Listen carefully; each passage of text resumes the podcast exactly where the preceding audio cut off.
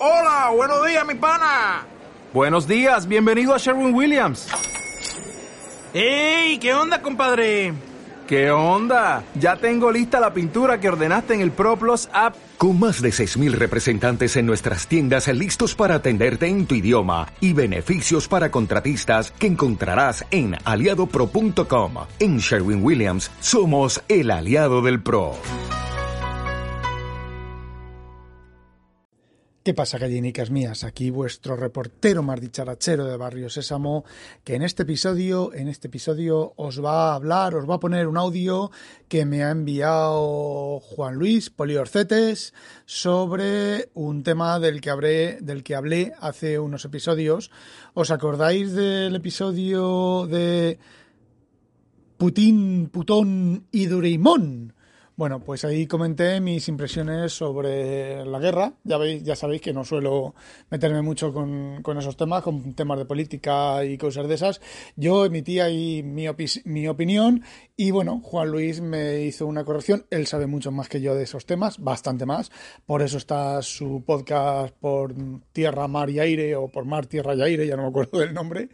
Que bueno, que ahí hablan de conocen un montón el tema y son de lo mejorcito que hay en podcast y posiblemente en cualquier otro tema, eh, en cualquier otro tema, no, en cualquier otra plataforma, medio de distribución sobre temas militares y demás. Y según tengo entendido yo, pues no se casan con nadie.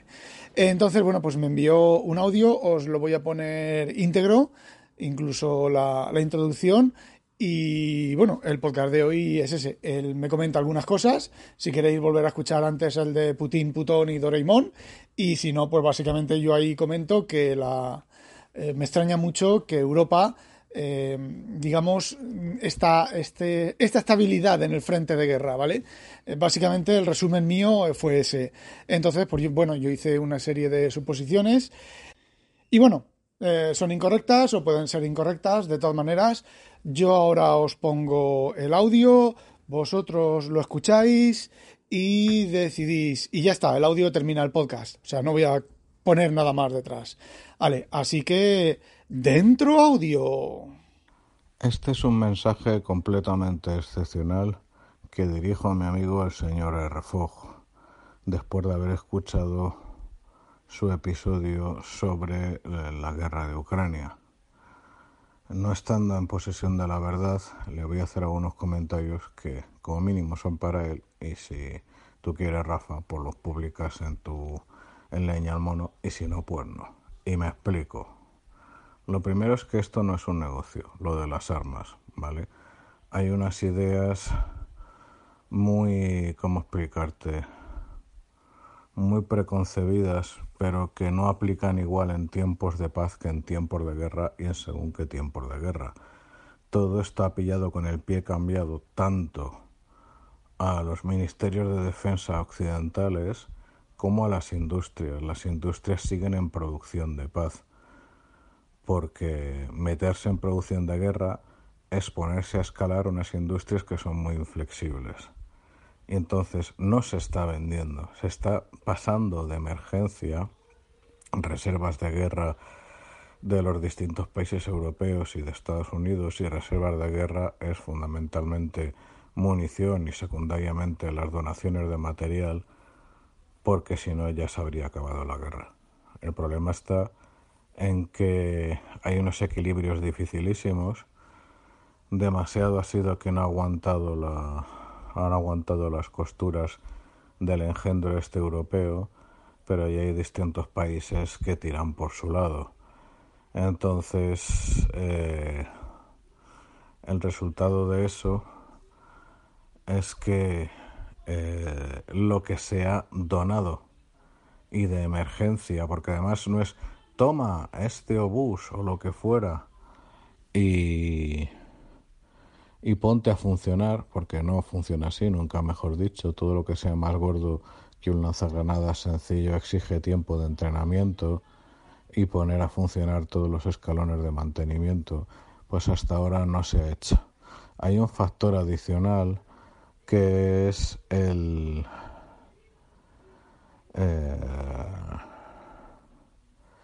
bueno, que eh, pese a todos, eh, ¿cómo decirlo? Pese a todos los las cosas que han hecho mal, que han hecho de forma chapucera, los rusos han hecho una serie de cosas bien, que ha sido atacar a industria y a grandes polvorines y reservas ucranianas. Actualmente en las industrias conocidas ucranianas están en cuadro porque han recibido muy duro y entre los gastos de la propia guerra más las pérdidas por los ataques, pues básicamente parte no despreciable del arsenal heredado de la Unión Soviética o se ha gastado o ha sido destruido. Eh, también tienes que tener en cuenta un tema final que es que la prensa se está alejando de la guerra de Ucrania. Y eso tú y yo ya lo hemos vivido, por ejemplo, en el caso de la guerra de Bosnia, cuando a partir de los tres primeros meses, hasta que ocurría alguna burrada muy gorda, pues nos callábamos, o sea, perdón, nos callábamos, perdóname, eh, se callaba la prensa y era como la cotidianeidad, hoy han muerto 200, ¿no? Y eso es exactamente lo que está pasando, porque de hecho hace tres días en una ciudad bastante alejada de la línea del frente eh, tiraron un misil eh, originalmente naval, quizás fue un fallo, pero con el grado de precisión espantoso que tienen muchas de las armas dirigidas rusas, heredadas de la Unión Soviética, pues la arrearon en un centro comercial. Nadie sabe el número de, muertos exactamente porque ha ardido por los cuatro costados, pero se temen al menos 70 y entre muertos y desaparecidos. Y eso está ocurriendo pues básicamente a diario. Hay otro tema adicional que es, tampoco se suele cubrir demasiado en prensa, que es el uso del hambre, que este a lo largo de otoño, primavera, eh, otoño, invierno, primavera del año que viene lo vamos a flipar porque se está utilizando como en épocas muy anteriores como arma de guerra, tanto de robo del, eh, de las reservas de cereales como destrucción de parte de las cosechas porque han tirado, por ejemplo, contra un puerto justo al este de Odessa contra la principal terminal de carga de grano, eh, como al hecho de que parte de las tierras negras pues están en plena zona de combate y no se van a cultivar. O sea, lo que vamos a vivir no se ha vivido en muchísimo tiempo. Pero el problema fundamental de todo es que aquí no hay un negocio, aquí, bueno, al menos temporalmente lo que hay es una pérdida horrorosa, esto va a ser una situación de luz, luz, luz, nadie va a ganar, ni Estados Unidos, Europa no lo podemos dar por jodidos, porque además luego habrá que levantar Ucrania y eso va a costar décadas y millones y devolver a 10 millones de personas a sus casas quienes conserven la casa, que un par de millones o tres habrán quedado ya sin casa. Rusia va a recibir un daño espantoso porque estaba muy metida en la globalización y aunque nos riamos de jaja las estas de Microsoft, bueno, pues ahora de repente el sector IT ruso eh, se ha parado en seco y no va a ser nada fácil que levante. En fin, eh, finalmente, pese a que ha habido algunos eh, comportamientos deplorables, estoy pensando fundamentalmente en los alemanes y secundariamente un poco en los italianos, pero al final también han cumplido, no es comparable, nada es comparable a lo que ha organizado el régimen de Putin. O sea, Nada puede justificar ninguno de los crímenes de guerra que han cometido, ni la propia agresión. Y bueno, eh, esto, eh, el problema es que no se va a colgar a nadie porque los agresores tienen armas nucleares. El tema fundamental es que podíamos haber eh, en Europa, después de casi destruirnos como civilización, hemos decidido que tenía que haber una forma diferente de hacer las cosas y eso mm, pues alguien no ha estado de acuerdo. En fin, esto es lo que te quería comentar porque fundamentalmente yo sí estoy siguiendo bastante a diario, aunque no por la prensa, te reconozco que no tengo muy claro cómo es la narrativa ahora dominante sobre la guerra, la estoy siguiendo por mis canales especializados la guerra. Y las viejas narrativas que tenemos sobre la guerra como negocio, la venta de armas como negocio, Em, no aplican ahora mismo. Ah, y una cosa que se me ha olvidado comentarlo y que a ti te va a gustar, creo. Em, la circuitería de las armas más modernas rusas Cuando tú ves las placas, a ti te van a recordar a las placas industriales de nuestra juventud de mediados de los 80, de ese estilaco, de cuando eh, yo estudié electrónica digital en el año 89, por ejemplo, esas ya eran viejas.